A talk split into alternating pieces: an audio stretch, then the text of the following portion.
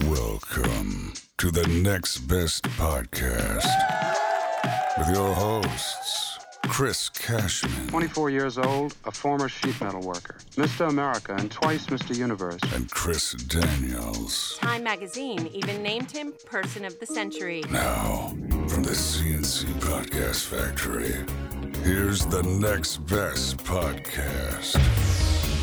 Well, Chris, here we are putting a little extra on a holiday week, a week to be thankful. Uh, don't say that to the city of Seattle. They are weeping because of what happened on Monday Night Football. And while we were all distracted by the Seahawks and the heartbreak, turns out there was another defeat of sorts across town. That's a segue, Chris. I'm doing a segue to bring us back to the arena here. Uh, you were at yet another get together at the city council chambers, and um, this one had a bit of resolution to it. Yeah, I mean the the joke is I go to meetings so you don't have to. Thank you. Yep, I got it in again, and uh, I went to another meeting so you didn't have to go uh, at the Seattle City Council, and it was about the Key Arena uh, MOU, the the package that has been put forth before the City Council, a 660 million plus package, 600 million on the arena from the Oakview Group. Uh, and, and this was the committee meeting to go over any sort of changes, amendments, uh, spending from the uh, project, i- including a, an amendment about the monorail, Yeah. including an amendment about spending on another arena uh, outside or in the city of Seattle. So it was actually a pretty lengthy meeting of about three hours. Uh, Oh! But yeah, three hours uh, that I sat there. Thanks again. And um, they, they went through all of this, and at the end of it, it, it was approved by a vote of five to nothing through committee.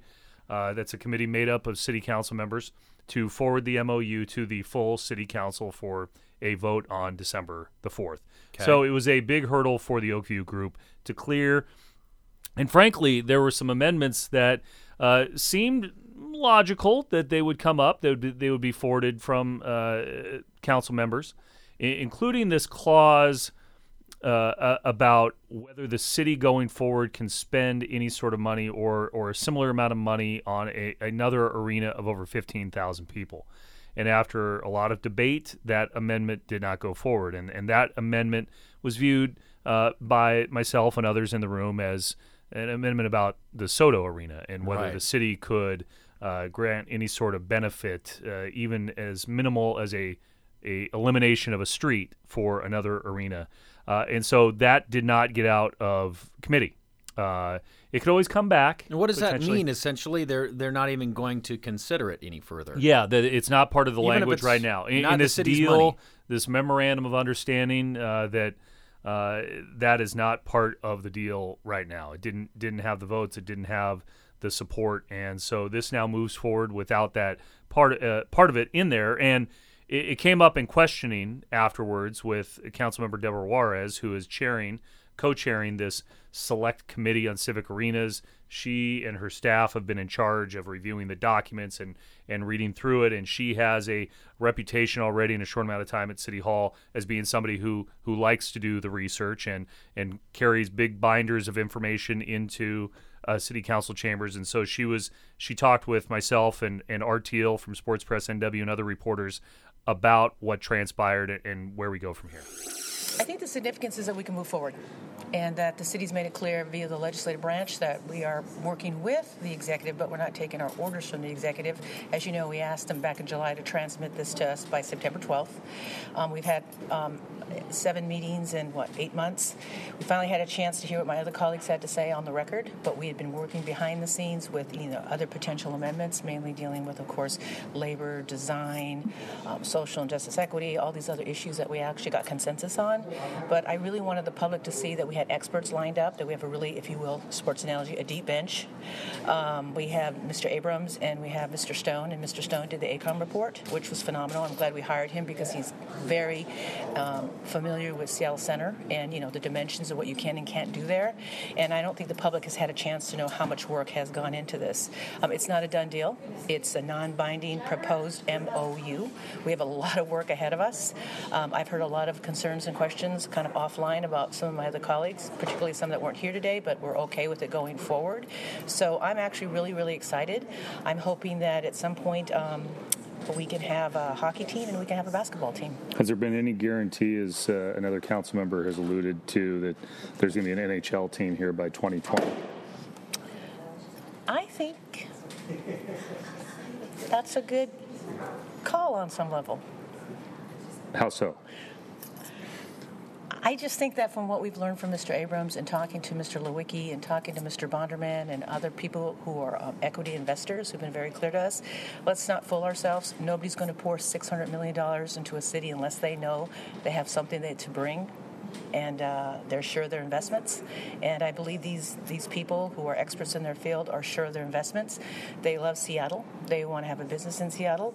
They love the um, whole 12th man Seattle craziness over sports. They know that this is an incredibly profitable market. And I think it's pretty glaring that we don't have an NBA team, we don't have an NHL team, and people see that that's a vacuum they want to fill. And the bottom line is people want to make money. But there's been no guarantee made to any council member that if you do this, there will be a team no, soon. there has been no guarantee made to us that if you do A, we will do B. Can you clarify that last amendment? I know Art and I were both kind of asking how that came up and why it came up uh, about a competitor venue in the city of Seattle. I don't know how it came up. But why you you felt pretty strongly it didn't need to be well, eliminated. You have to understand that the amendments came up, and some of them I don't know the origins of. I'm guessing that some constituents and some people spoke to particular council members, and then they said we want to put that in there. Um, if you're asking me what particular council member or what particular constituent brought that up, I don't know. But the I think the intent behind it is don't build another stadium, or let us build another stadium that may compete with what's already going on at Key Arena.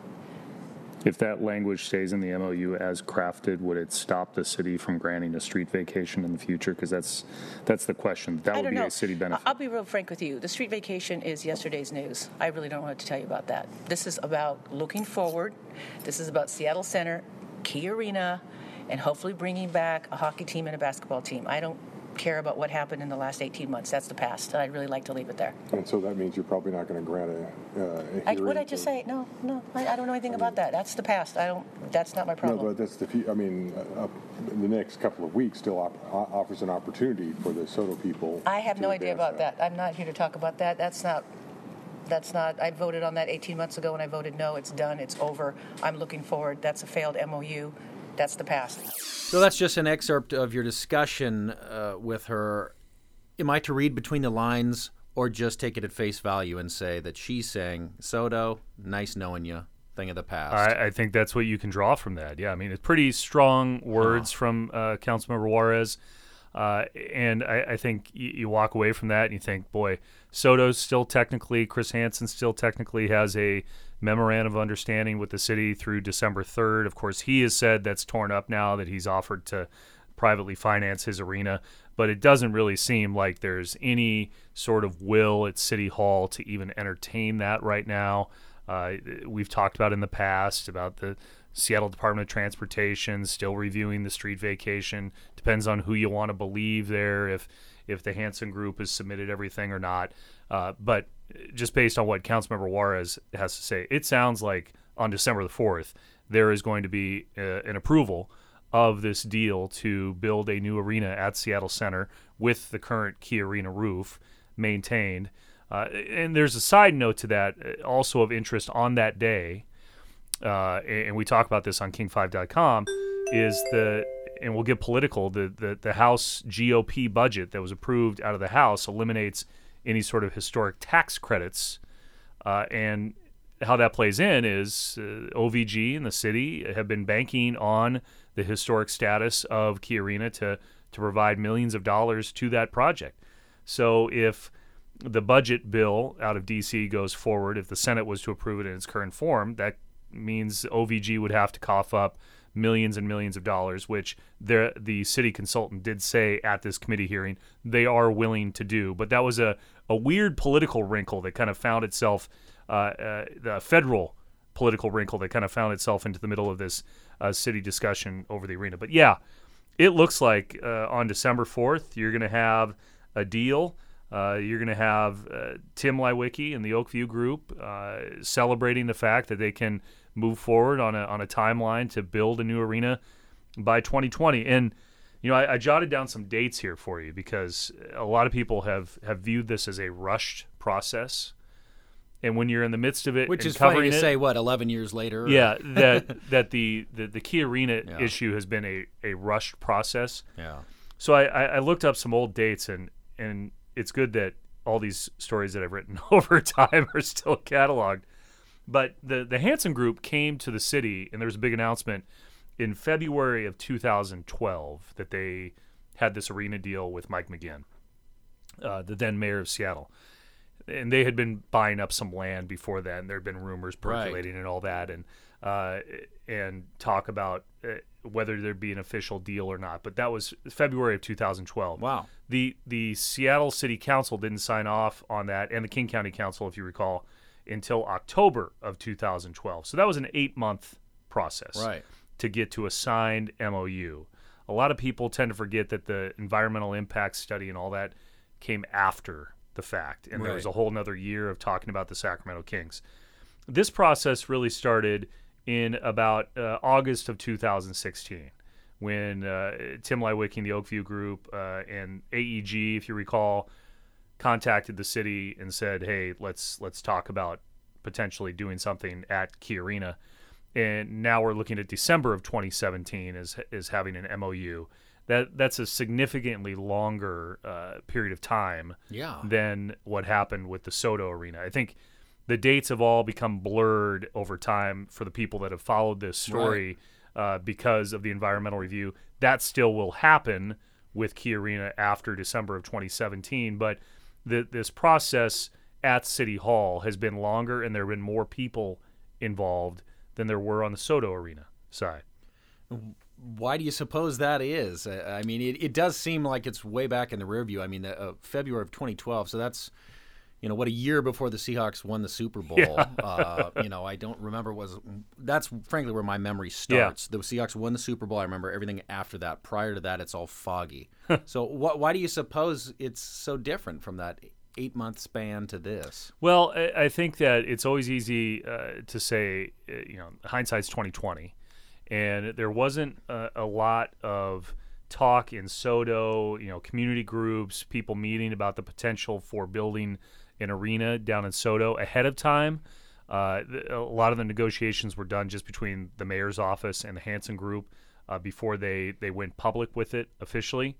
Um, and then there were council members that were initially upset that they weren't part of the process, and then th- that's what led to that eight month or so process back in 2012. And then you had the Kings situation on top of that, and then when that went south, the EIS slowed down.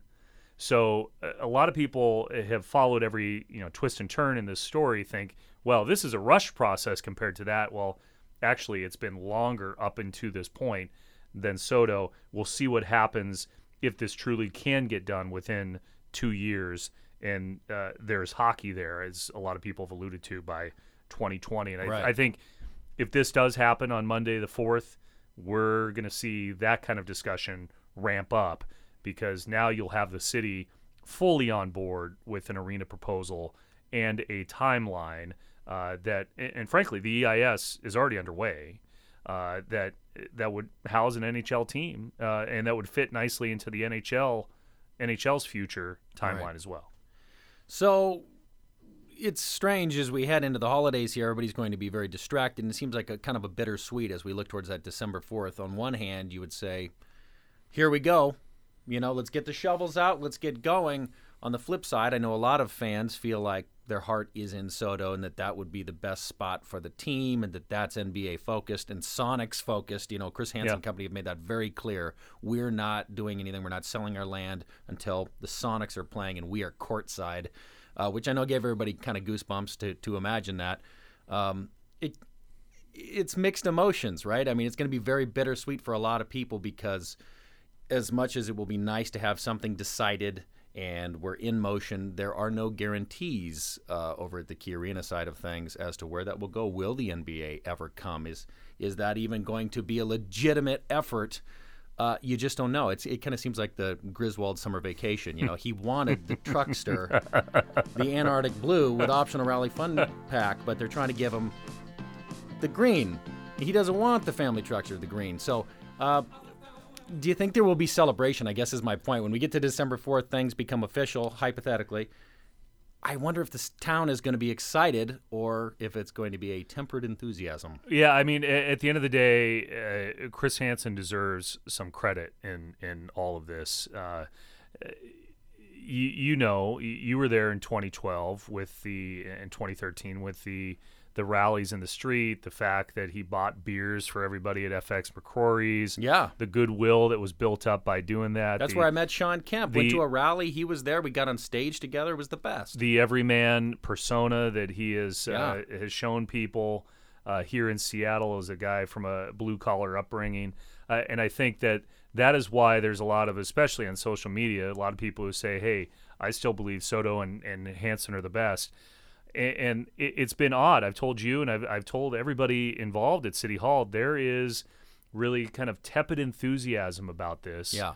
uh, because uh, here we go again. I think a lot of people think here we go again with another arena proposal, and uh, Tim Leiweke has kind of come on the scene with uh, with the Hansen Group still hanging out there, and with that persona we that I just talked about, and, and it's been tough to win over a lot of the fan base. We'll see if uh, there's another announcement to follow. What that does to that fan base that has uh, has kind of grabbed on, latched on to the Hansen camp down in SODO. If there's another announcement and it's solid and it looks like a, a team is coming to Seattle, I think that people will get more excited about this project uh, in, in Seattle Center and will rally around that project if if there is a team associated with it. So it's official. The council has spoken. What happens next, Chris? Is it December 4th? Is it It's- hurry up and wait? It's December fourth, and and you know it, it'll be interesting. That's why I say if if there is more discussion about a team, and keep in mind that Houston all of a sudden has become a problem for Seattle in that they have a new owner uh, down at the Toyota Center in Houston uh, of the NBA's Rockets, and he owns the building, and he has opened the door for the NHL and has had meetings with NHL leaders. And whether he's playing the role of boogeyman or not, we'll wait to see. But there's potential competition for Seattle and a relocated franchise because Houston has a, a great building down there. I've been to it. And an owner who is willing to house and share the, the building with an NHL team. Well, thanks for bringing the mood down. But eh, hey, uh, I, I think I think the action will uh, potentially perk up in December. All right, good stuff. Thanks, man. Enjoy that Osterducken with your family. On Twitter and Instagram at Next Best Pod. Chris, I like you. I just don't think it was an incredible vocal performance. That's the point I was trying to make. This is the exclusive ending of the Next Best Podcast.